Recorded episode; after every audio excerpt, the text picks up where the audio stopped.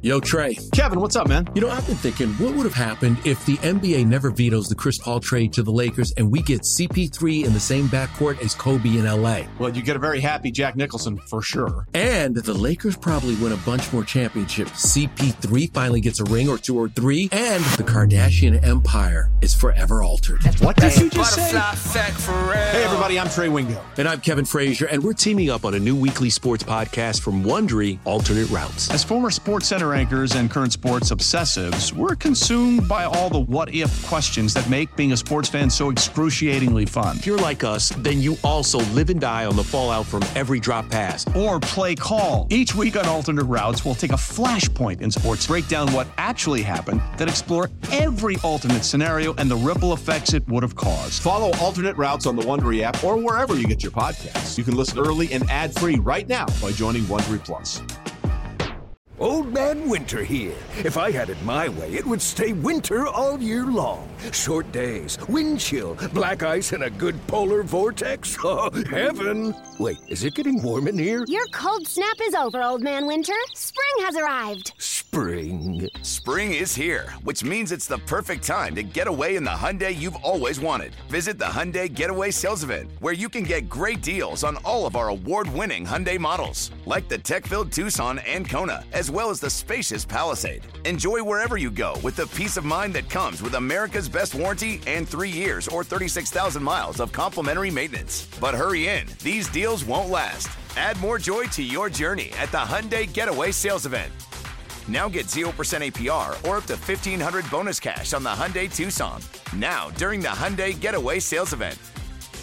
Offers end soon. Call 562 314 4603 for details. Back now to the Six Rings podcast feed and first of the year, Six Rings and Prospect Things with our friend Chris Scheim Time Scheim from the Greg Hill Show on WEEI. I am your host, Andy Jumbo Hart, as you can see on the screen if you're watching on our YouTube feed. And we are about to embark on a month long process of breaking down each and every position of prospects heading into the NFL draft from a Patriots perspective. Chris Scheim and I have done this in the past in various other podcast forms. We both uh, really enjoy the lead up to the NFL draft. And with the Very Patriots so. holding the number 14 pick in the first round this year, they are certainly in the mix for some of the top talent at all the various positions. But for the first foray into the six rings and prospect things, we are going to start at an exciting position, wide receiver. Yes, sir. So first and, first and foremost, Chris Scheim, Shatsy, Shartsy, whatever we were on the radio. I'll stay away from that, even though we can say whatever we want on a podcast.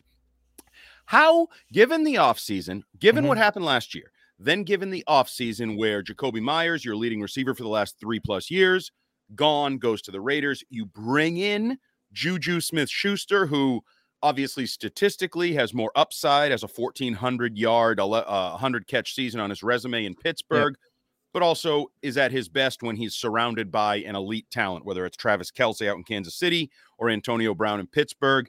You still have DeVante Parker. You still have Kendrick Bourne, who I'm hoping slash guessing with Bill O'Brien now running the show may have a chance for a bounce back year.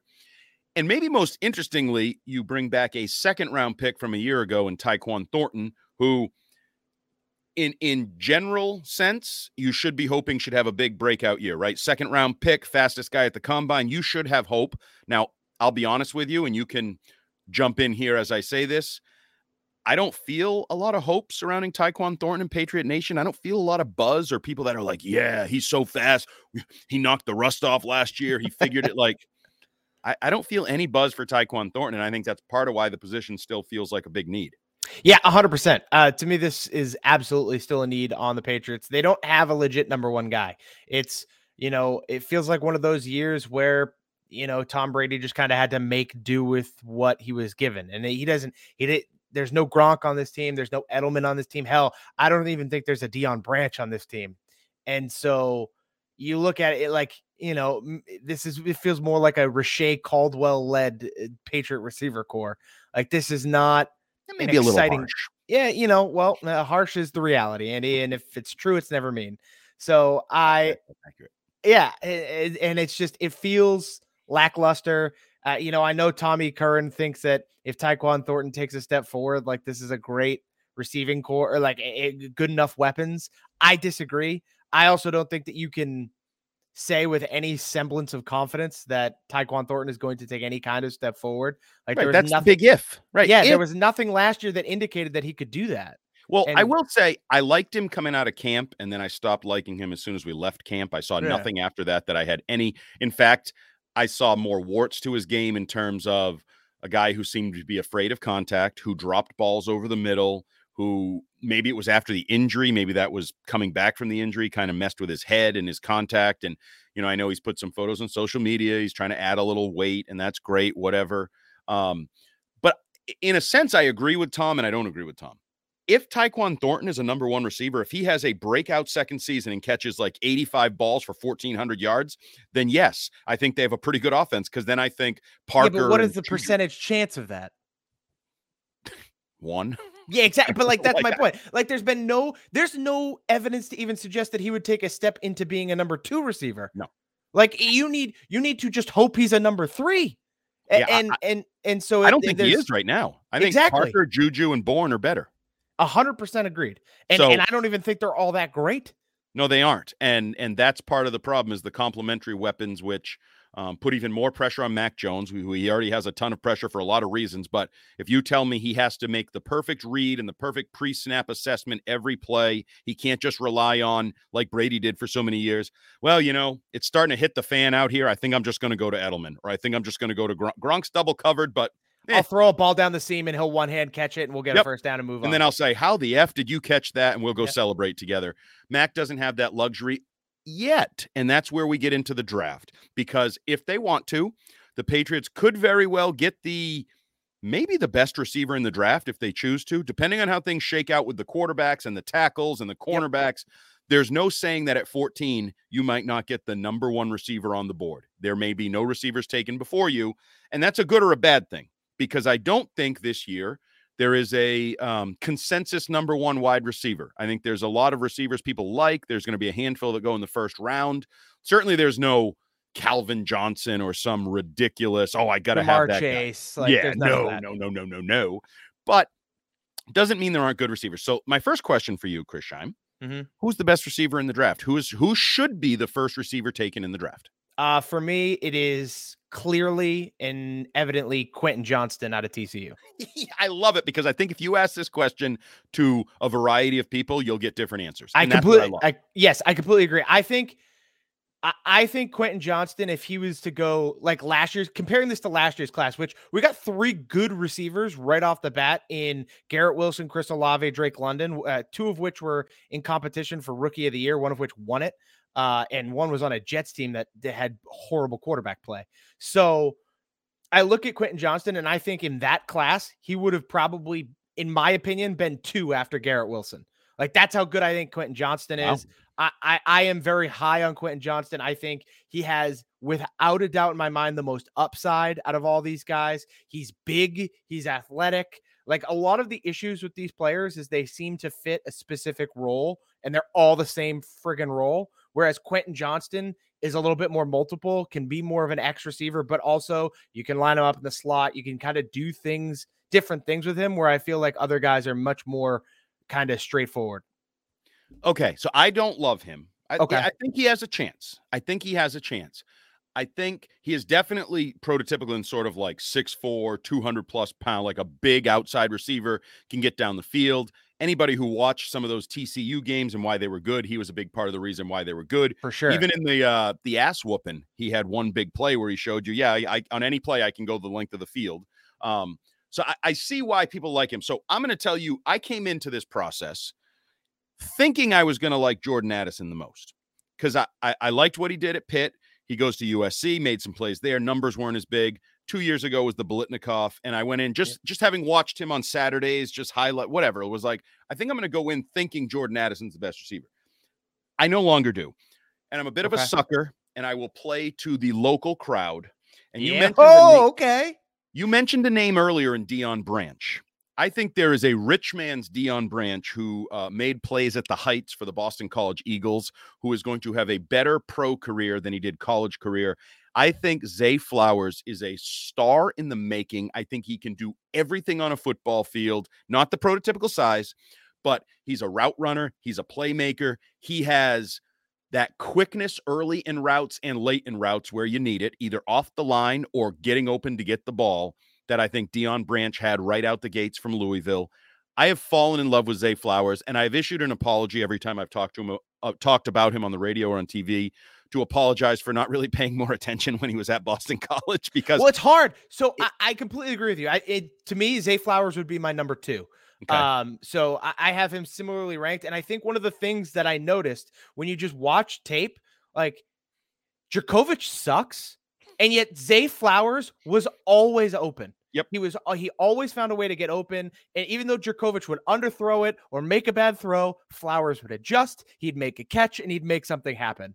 And and I think that to me was like, oh wow, he's making you know, lemonade out of a chicken bleep. And it's and he on uh-huh. top of being unbelievably athletic and explosive. Like, no, he's not big. He's only five nine. He's only 182 pounds, but he runs a 4.4240, which is a solid speed. He's unbelievably quick. He's agile. I, I, like the way he runs and works in space. I think he has exceptional spatial awareness and, and he yep. allows himself to find the openings, especially in zone defense. Um, and I understand why people have kind of compared him a lot to Tyler Lockett. I I get it, but I think that Zay is way more just eh, the explosion level is, Absolutely. way more with him than a guy like Tyler Lockett is just consistent and and precise whereas Zay I think the big play is is always there like he can work deep down the middle of the field with a lot of success.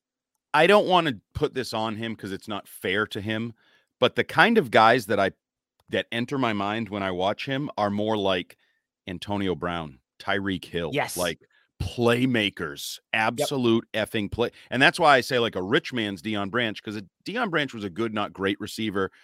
I, I think there's way more big play upside with Zay Flowers. Agreed. My my question is, would you take either of these guys at 14? So you have Quentin um Quentin Johnston, uh, Johnston at at number one. I have Zay Flowers. Would you take either of those guys? Because I think Zay Flowers, if he were a little taller and bigger, a if he were a little taller and bigger, he might not last till 14 in the draft. He might be one of Agreed. those guys that's now going like top six. Um, would you take either of those guys at 14? Uh, if I'm the New England Patriots, I would take Quentin Johnston. I would not take Zay Flowers. Unfortunately, for the New England Patriots, Zay Flowers feels redundant to a lot of what you already have. I understand that to some degree, but I think he has a chance to be special. And I'm a big believer that special is special. I know that, you know, makes sure. a lot of sense. Yeah. No, I get you. Um, and I think we're going down that road of of modern NFL where yes, the Calvin Johnson guy is the DK Metcalf or whoever you want to put is but then you go, well, Tyreek does it his way. Deebo does it his way. Uh, DeVonta Smith is a twig. He does it his way. Like we have a lot of these receivers that are finding a way to do it their way and still be really great number one type receivers. And I think Zay Flowers has that potential. Then I think it's on the team to put his skills to use to give him the best opportunity to make plays. I I've grown into this and I'm going to release this for the first time only here okay. on the Six Rings pod. I have never said this or admitted this. And in fact, I've pushed back against this. I would take Zay Flowers at 14. You're a madman. Good for you. I mean, like, uh, power to you. To I, re- I I respect you standing up for your guy Zay, but I just I can't do it. Like, I, I, think he's really talented, and I think there's a lot of potential there. But for me, on a team like the New England Patriots, I thought he made so much sense for the Dallas Cowboys. But then today, not to timestamp this, they go out and grab, grab Brandin yep. Cooks. And I think Zay Flowers could just be end up being a better version of Brandin Cooks. So I, it's it's tough to kind of figure out exactly where he's going to land. Uh, I think he makes a lot of sense for a team like the Chargers, who just needs speed and explosion, yep. and um, a young receiver, and a young receiver. And yep. I, I don't. First of all, I don't expect the Patriots to go receiver at 14, regardless of who's there. Mm-hmm. Um, but I just I, I definitely don't think Zay Flowers kind of fits the mold that they would look for at that spot. So you and I picked a couple guys. I think another um, guy that some Patriot fans, analysts, draft peeps would say is the best prospect for them would be Jaxon Smith-Njigba, who yeah. obviously battled injuries last year, but a year ago was as productive as anybody in college football. Is a slot guy, is a quickness guy, is a three cone type guy, is a patriot type receiver in that sense. I like him. I don't love him. I don't like. I, I'm with you. I'm not sure what I don't love about him. And I think if he were a third round prospect, I'd be madly in love with him. The fact that he's a first round prospect is, I think, I, I, I just don't see the necessarily the upside. I mean, he has highlight plays. That one catch he made two years ago in the back line of the end zone, where it felt like his body was like five yards out of the end zone, and he dragged his right foot. I think it was, got it Yeah. down. Like he can do some special things in terms of getting open at the the point and catching it. I just don't see him as a first round value. I think you'll be meh if you draft him So in the first round. I'm looking at the Ohio State receivers that have come out the last few years. Garrett Wilson, Chris Olave. Now you have Jaxon Smith-Njigba. Next year you're going to have Marvin Harrison Jr., who is an absolute Beast. stud, by the way. Uh, he will be number one on both of our lists, I would assume, probably next year, if I had to Good chance. predict. Good chance. Um, but so I look at Jaxon Smith-Njigba, and when Justin Fields was still there and Olave and Garrett Wilson were still there, it felt like he was good, but because the other two guys were really, really talented.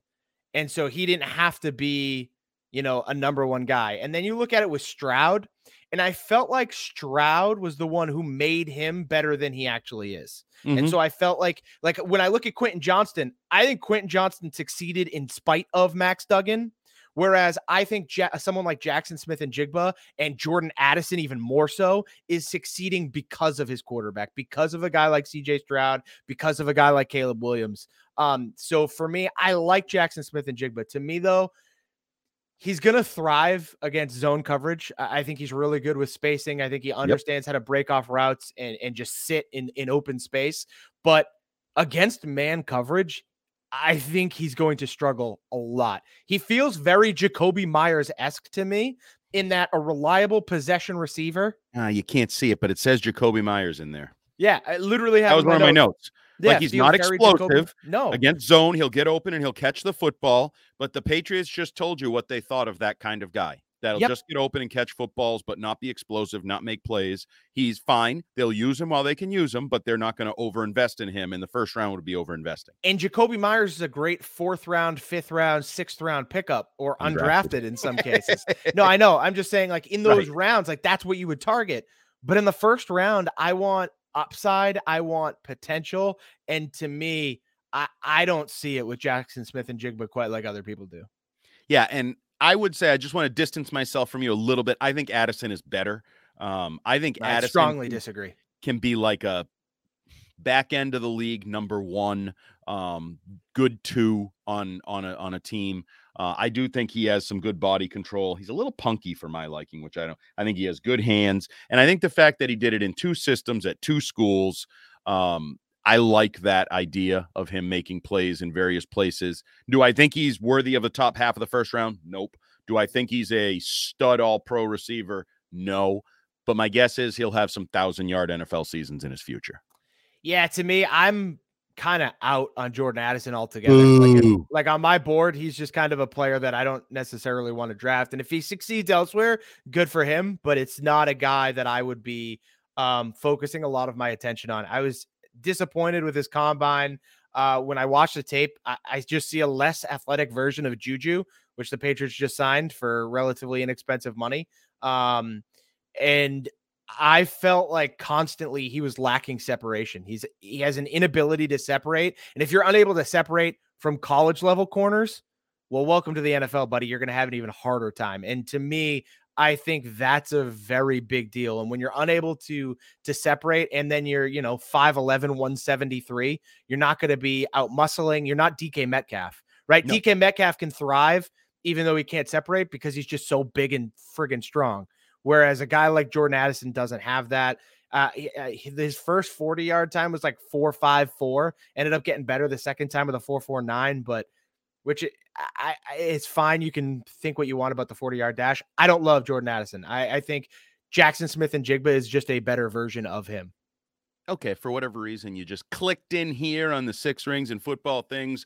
Prospect podcast. We are breaking down the wide receiver position in the 2023 NFL draft from a Patriots perspective. We've gone through the first uh, four or five big names. Chris Scheim, who's next on your list as we start to say, okay, Patriots didn't go first round receiver. Maybe they go second round receiver or at least day two receiver. Who's that next group of? Because I do think there are some interesting. Seems like there's a lot of slot and possession type receivers There in are. this draft in the middle, and it's funny because at some points in the Patriots' history, I think those guys would have made a lot of hay, so to speak, in the mm-hmm. offense. If you're lusting after a true number one receiver, I'm not sure those guys are going to be that. They're going to add to just a depth chart of talented guys, second tier guys. But who's next on your list, Chris Scheim? Yeah, next guy is another true X to me, and that'd be Jalin Hyatt out of Tennessee. I believe he was the Biletnikoff winner as well. Yep. Six feet, 176, 4 440. Uh, he is like if DK Metcalf only ran the 800 in track and never went to a weight room. Um, Right. That's kind of what he is. And I like him. Yeah, I do too. He's unbelievably fast, athletic, explosive, all those things. He doesn't have a lot of um, route running uh, savvy uh, in his repertoire, uh, but I- think you can build off that. Like it's, I think this is the guy I would have targeted in the second round if I was the New England Patriots instead of a guy like Tyquan Thornton. I, I wrote better version of Tyquan Thornton. Tyquan Thornton just runs really fast in a straight line Yep. and is hit or miss catching the ball. Like I think Hyatt, you can run legit screen plays with him. He can evolve into a guy like DK Metcalf. I think he has that potential. To me, Hyatt has a very has a lower floor, which is why I don't think he's going to get in the first round. I think he'll be a day two pick. Um, but I think he has a really high ceiling. Like it's that floor ceiling discussion. So I think he is going to have some adjustment to the NFL game, but in a system where he doesn't need to be number one right away, I think he could probably have a lot of success and end up success and end up being a really good receiver. Yeah, I like him. Um, I was interested. So he averaged uh, almost 19 yards a catch last year, 1,200 yards. As you said, he was an All American, Biletnikoff Award winner. I was intrigued because, for whatever it's worth, and I don't care what people rate it as, the NFL.com prospect database or whatever they do, where they do their Yep. little grading system, they have Hyatt as their highest graded receiver uh, Oh, wow, on the okay. board. Um, and I thought The that was Tennessee offense was really good last year. I- It that was. makes sense. now I'd like to get Hooker if we're going to get anybody Ah, because that's yeah. my emergency uh, quarterback. Uh, you could you could get them both. They actually have a Tillman, the other receiver. They have a few Cedric uh, Tillman. Yep. offensive weapons that could make sense for the Patriots. Um, I like him as a potential second round pick. As you said, you just took Tyquan Thornton last year. I don't know if you can take um, Hyatt here and and really validate it and make sense of it um, because he is sort of a replication, if not better, version. And, and you, maybe you went too early. Um, there's some other guys in here, and I'm intrigued by some of the smaller guys. I got a couple smaller guys on my list. Um, Josh Downs out of North Carolina, 5'9, 171. Um, ran a 448 slot. I, I think, I mean, 40. I think he's a day two slot option Yep. um, coming from that offense. Uh, NFL.com again had him pretty highly ranked. A lot of good production over the last couple of years, like 200 catches um, in that offense. I think he's an interesting um, guy. I I put he's a poor man's Zay Flowers. Like if I don't go Zay Flowers in the first round, You go Josh Downs late two, early Josh three. Downs two, early three, somewhere in there. I like him. And the other one that intrigues me is um, Tyler Scott out of Ooh, Cincinnati. not the guy I thought you were going to. Okay. uh, 5'10, 177. Yep. And he's sort of a new to wide receiver. He's a high school running back. And I think he's only played receiver a couple years. Um, yeah, he wears number 21 and it looks weird, just like it did with Yeah. Skyy Moore last year. But in this new age NFL world of like weapons and Deebo Samuel, oh, I'm lining up in the backfield, I'm motioning, fake motion, jet motion, all of these things. Um, I think this guy has some upside. It would not surprise me if he's one of those better pros than college players. I think his best receiver or offensive weapon um, days are ahead of him. He ran a, I'm trying to look, 444 in the 40 yard dash. Um, certainly looks like he could be a guy. I don't think he's done it, but could be a returner because he looks like he could do the return job to me. Yeah. Um, so those two guys, Josh Downs and uh, Tyler Scott, as maybe slot options on day two. Yeah, I like Josh Downs. Um, Uh, again, I'm having a hard time separating exactly how good Josh Downs is because he has a really good quarterback throwing him the football. But then again, talent at the NFL level will just be inherently better than the college level. So that might be to his benefit uh, because Drake Maye was pretty freaking good. Yep. Uh, and so I, I do think there's some potential there with Josh Downs. I agree. I project him more as a slot receiver. Um, he's explosive with the ball in his hands. Um, but I felt like he was getting thrown open a lot when I watched, but he has excellent positioning, which I did like. Tyler Scott, however, I thought was different. Um, playing for Cincinnati, I thought he felt very Skyy Moore esque, not just being a number in the 20s, but just the way he plays. Again, I agree with you. The ability to kind of be a quote unquote weapon or an athlete, as you know, you would get scouted out of high school as. Yep. Um, he can play the kind of running back receiver type of type of deal and and kind of work in those multiple offenses. You look at the Miami's, the San Francisco's, even a place like Kansas City. Um, Kansas City just lets a guy like Juju go. Skyy Moore might take a step forward. Oh, might draft Tyler Scott here in the third round. That would make sense to me. Um, and uh, I, I think he has an ability to win downfield. Uh, he does get out muscled a lot, and against bigger, stronger NFL corners, that could be an issue. But again, if he's not you know, try if you don't need him to be great right away from day one, and he can kind of take his time and be a number three and and work at it and learn an NFL system, he might surprise you, and I, I think that could be good. I think San Francisco is a place to watch out for him. I could see Kyle Shanahan utilizing yeah. his skills. Weapon working him into the they already have plenty of weapons and working him in in spots and kind of building him up over the next year or two so that as things evolve for them maybe he becomes an option um, another I'm going to say the most intriguing guy at the wide receiver position. Say it. Say it. Most intriguing. I don't know what I'm saying when I say most intriguing. Come on. Tank Dell. Yes, there it is. Um, I thought that's who you're going to say instead of Tyler Scott. So now I'm excited to talk Tank Dell. Two times he's had 1,300 plus yards. He's five foot eight, 165 pounds. That is small. I yep. know that is small. Um, ran a 4.49 40. Uh, can return kicks, can return punts. He was a captain. Obviously, we've seen a guy from Houston in Marcus Jones that looks really good with the ball in his hands, a versatile athlete who's undersized but can make plays. Um, I don't know how high I'd go with Tank Dell, but I can tell you this. When Andy Hart for WEEI.com is watching training camp practices or preseason games, I'm pretty damn sure I would fall in love with Tank Dell. I love Tank Dell. I love the way he plays. He really showed out at the Senior Bowl. People yep. were talking extremely highly of them of him there. Uh, if nothing else, he could make a good punt returner. Uh, good good career in the NFL returning punts. Unbelievably explosive and shifty, but not necessarily like amazing straight line speed. Like he's no. fast, but he's not right. gonna blow you away. Um, this might be an overreaction. I just I really like the player, but it reminds me of when you and I talked about Amon-Ra St. Brown a couple years ago at a USC. Mm-hmm. Smaller, feels kind of only a slot guy, but just doesn't have this massive catch radius. But when you throw it to him, he makes he makes the catch and he makes he makes a play. And and I think that kind of translates from the college game to the NFL game. Uh, I think he is unbelievably good off the line of scrimmage, which he needs to be. It's not, you know, DeVonta Smith levels good off the line of scrimmage, but at that size, you have to be able to separate immediately off of press coverage. And I think he can do that successfully. So let me ask you a question because you're Mr. Analytics. Yep. I believe the number I saw attributed to him was 21 drops over the last two years, according to your peeps at PFF. Not great. Thoughts? Yeah, it look, it's not ideal. Again, I'm not uh I can't can't defend it. It is what it is. I I, like Tank Dell. Again, this isn't, he's not a first round pick. In my opinion, he's a middle round three, early round four guy. Um, but if your team drafts him, there's a little hope to get excited because he might make a play for you uh, in the might make a, a couple plays for you in the future.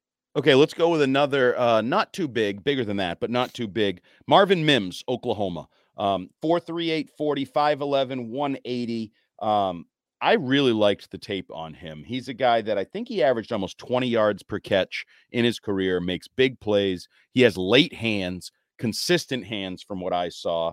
Um, although I'd have to check my PFF numbers. They probably uh, bitch slap him for a few uh, drops. But um, I, I like his overall makeup. And again, 5'11, it's only three inches, but that makes you like a real size of an NFL receiver, not yep. a five eight is like, whoa, that's really small. It's really small. Um, and a 43840 is nothing to sneeze at. I, I, think Mims is an intriguing guy too. I agree. And it, it, you're coming from a power school like Oklahoma. You run a yep. sub 4440. You have a nearly 40 inch vert, not quite. It's like 39 and a half. Um, I think there's a chance for a, a guy like Mims. I think he he'd be late. I, I don't think he uh, breaks out of routes as well as I would like. But again, as we talked about with guys like DK Metcalf, a guy like Jalin Hyatt, you can learn how to be better route running in the NFL. Absolutely. That's that's one of the things you can teach. You should. whereas you can't teach athleticism. Right. You can't teach. So guys that come out of college that are just master route runners but have nothing else tend to just fall by the wayside because they can't grow in other areas. Whereas the athletes, that's why you take swings on massive, just great athletes in those early rounds because as a coach, and if you're a, a good coach in the NFL, you're like, oh, I can teach him how to run better routes. Oh, I, I can teach him how to read and, and, and have better spatial awareness. Those things are teachable. And so um, I, I think with Mims, the athleticism is there. I know he's in like the uh, uh, like the top 10 kind of like athlete scores in the class. Um, so I, I think Mims would be worth a shot. Okay, a guy that I didn't know much about that I want to throw at you because um yep, we're podcasting in New England and we know in New England if there's one thing they like, they like their white slot receivers. Oh, there Um, we go. Charlie Jones out of Purdue had a breakout season. He uh, he transferred from Buffalo to Iowa and then from Iowa to Purdue and finally produced 5'11, 175. He had 110 catches for 1,361 yards this season. Punt return TD, kickoff return TD. Um, looks like a zone guy to me. I do like his hands. He's a guy that he has that like triangle fingertips, eyes on the ball. Like you mentioned, Reche Caldwell. This dude focuses on the ball and he catches the ball. Yeah. Uh, I don't know how good he is. I mean, he did run a 4 4 340, which, especially for somebody like me, is nothing to sneeze at. No. Um, not sure he plays quite as fast as that. But uh, thoughts on Charlie Jones as the next great white hope in the slot in New England? Yeah, I'll be honest. I didn't do a ton of research on Charlie Jones. Very, very minimal. However, I agree with you. Doesn't feel like he plays at four four three speed. Um, he needs to have a better understanding of again breaking off routes, uh, especially for a guy that's going to play like the way he needs to play, especially at the NFL level. He's going to need a better understanding of of space and finding the weak spots in the zone. Um, this is another guy that I don't think you know. I- I'm not. Eh, I don't think flyer guy. to- yeah, this is a day. flyer. Is he better than Slade Bolden? Is he better than Yeah, you know whoever you worth- want to? He's worth a fifth or sixth round pick. He's not going to go. I don't think he'll go undrafted. I think he's worth a shot, but if nothing else, could probably be a contributor. Excuse me. Bless on you. special- on thank you on special teams. He's nothing to sneeze at. No, there you go. Oh. Uh, so I've been kind of carrying the conversation here. I w- wanted to give you an opportunity as we start to wrap this up because it's already gone longer than I expected it would, but it often does when you and I start talking football and draft prospects. Any uh, any of the guys we didn't mention now, we're not touching on everybody. We know there's, you know, 50, 60 draftable wide receiver prospects, and we're going to touch on, you know, a dozen of them. Uh, any guys you want to point out before we wrap up this Six Rings pod? Yeah, the last guy I wanted to mention was uh, Rice out of SMU. 96 catches, 1,300 yards, 10 touchdowns in 12 games, and he had like 156 targets. The guy has some ridiculous kind of catch radi- radius. I thought that was really good. Uh, again, plays at M- MSU or SMU, if I could read. Uh, plays at SMU, but I mean, overall, he uh, I, I like him. I like the physicality. I like the ability there. Uh, I think there's some upside on like a late day two, early day three to uh, pick. Yeah, I definitely think he has some upside. I wrote that. Now, some of the stuff I read in terms of scouting reports is there's a sort of inconsistency to his game, whether it's in game or from game to game. And I always say, I think that's to be expected in on some level. Like that's the difference between becoming a college player and a pro player. Like now it's your job. Now you do it eight hours a day, as you said earlier about the route running and different things. Those are the things where when you start talking to strength coaches, position coaches, teammates, what kind of guy is he? Is he going to work? Is he going to be the first one in and the last one out? And I think if uh, Rice is one of those guys, I think he has some really good football ahead of him um, as a productive NFL receiver. Another ga- guy I want to uh, throw out there because it caught um, NFL.com and some of their scouting profiles does NFL comps. They throw a name out there. So this one stood out to me a little bit. A.T. Perry out of Wake Forest. DeVante Parker was his NFL comp, um, which I found interesting. He had a couple thousand yard seasons at Wake Forest. Does have the size, six foot four, 198 pounds. Definitely an outside guy. Definitely has production. definitely can go up and get the football. And if you're looking, he has long, long arms. Now he's a PFF drop guy. They had him down for 17 drops over the last couple years, um, but definitely has the positive production to go with it. If you're looking for a bigger outside body, a younger DeVante Parker type, um, I think you could do worse than A.T. Perry. I also didn't watch a lot of Wake Forest games. They run this weird play action offense where they put the ball in the belly of the back out of like this pistol gun formation. And then yep. both guys literally walk together towards the line of scrimmage. And for some reason, the defense doesn't seem to react because they feel like they know it's a pass. It's a very strange setup. I'd urge listeners to go back and watch some of the highlights from A.T. Perry, the Wake Forest offense, and their slow developing play action game with the belly, uh, uh, the ball in the belly of the back. But no, I think he is um, a second slash third day big body. Erratic hands is thrown around for him. Okay, yeah, everybody has erratic hands. When you're, unless you're at the top of the draft, usually erratic hands are part of the equation and focus yeah. drops. Um, but he's a guy that sort of intrigued me in that third tier, maybe. Yeah. So another guy in that like lower tier, I think that that should probably get mentioned is Parker Washington out of Penn State. Yep. Uh, redshirt sophomore. He's we- like weirdly sized, 5'10, but 212 pounds. He's got some bulk to him. Like uh, me. yeah, he that's not I a mean, good thing for an NFL receiver. Yeah, but at the same time, he's broken 31 tackles on 110 catches. Like he's really good at the catch point. He wins over 50% of his balls in the air, uh, more like 60-ish percent of them. Uh, like this is a guy, he's good at run blocking. This is a guy I feel like Belichick would take in like the sixth round and be like, "Ooh, I love the way he run blocks." You'll get snaps because you run block. You may not catch, you may catch one or two passes, but you'll get snaps because you can run block and you're you're a good like I mean, little Jordan Humphreys was getting a million snaps last year just because he could block. Yep. So I, I think a guy like Parker Washington for a coach like Belichick would make sense. Uh, a couple other names I'd like to throw out there: Xavier Hutchinson, Iowa State, 6'2", 203. Um, decent uh, three cone drill. Had hundred catches this past year. If you like production, although a ten yards per catch is sort of a possession type receiver. Um, not a big play guy. I kind of liked him more than it seems like the scouting reports and the rankings like mm-hmm. him, so I wouldn't rule him out. And then Jayden Reed out of Michigan State um, was a guy that I kind of 5'11, 187.